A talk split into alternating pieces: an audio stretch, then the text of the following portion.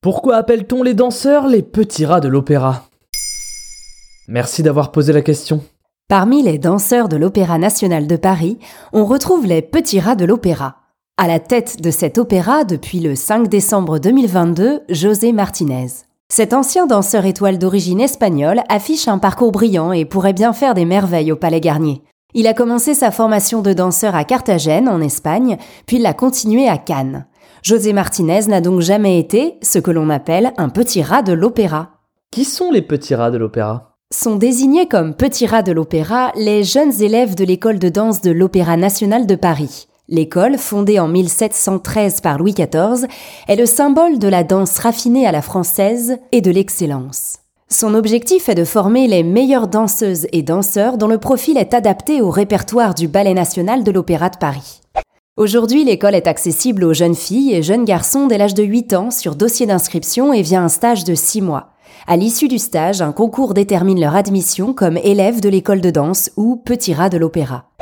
Longtemps installés au Palais Garnier avec le célèbre surnom de l'école des petits rats, les locaux se trouvent depuis 1987 à Nanterre. Et d'où vient l'expression petit rat de l'opéra? On retrouve chez les auteurs Honoré de Balzac et Théophile Gautier l'utilisation du terme rat.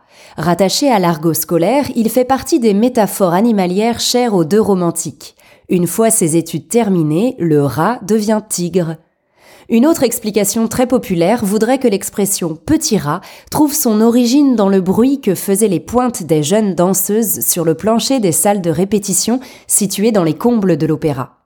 Au 19e, les petits rats de l'opéra étaient des petites filles issues des classes les plus pauvres de la capitale, qui représentaient un grand espoir pour leur famille, l'école de danse étant gratuite à l'époque et les perspectives d'avenir plus réjouissantes qu'ailleurs. Leur quotidien était pourtant peu enviable. Souvent peu nourries et peu vêtues, elles passaient leur journée à répéter leur gamme et leur soirée sur la scène de l'opéra sans toucher un sou de ce qu'elles gagnaient. Tout était reversé à leurs parents.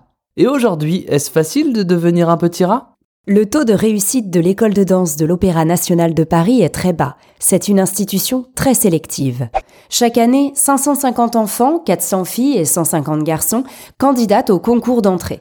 Environ 40 élèves sont admis en 6e division où ils suivent un cursus scolaire et apprennent la danse durant 6 ans. Seule une douzaine d'élèves parvient au terme de la formation. Pour ces élèves, 1 à 4 postes dans le corps de ballet de l'Opéra national de Paris sont ouverts chaque année. À noter, sauf exception comme José Martinez, la plupart des danseurs qui intègrent le corps du ballet de l'Opéra de Paris chaque année sont issus de l'école de danse.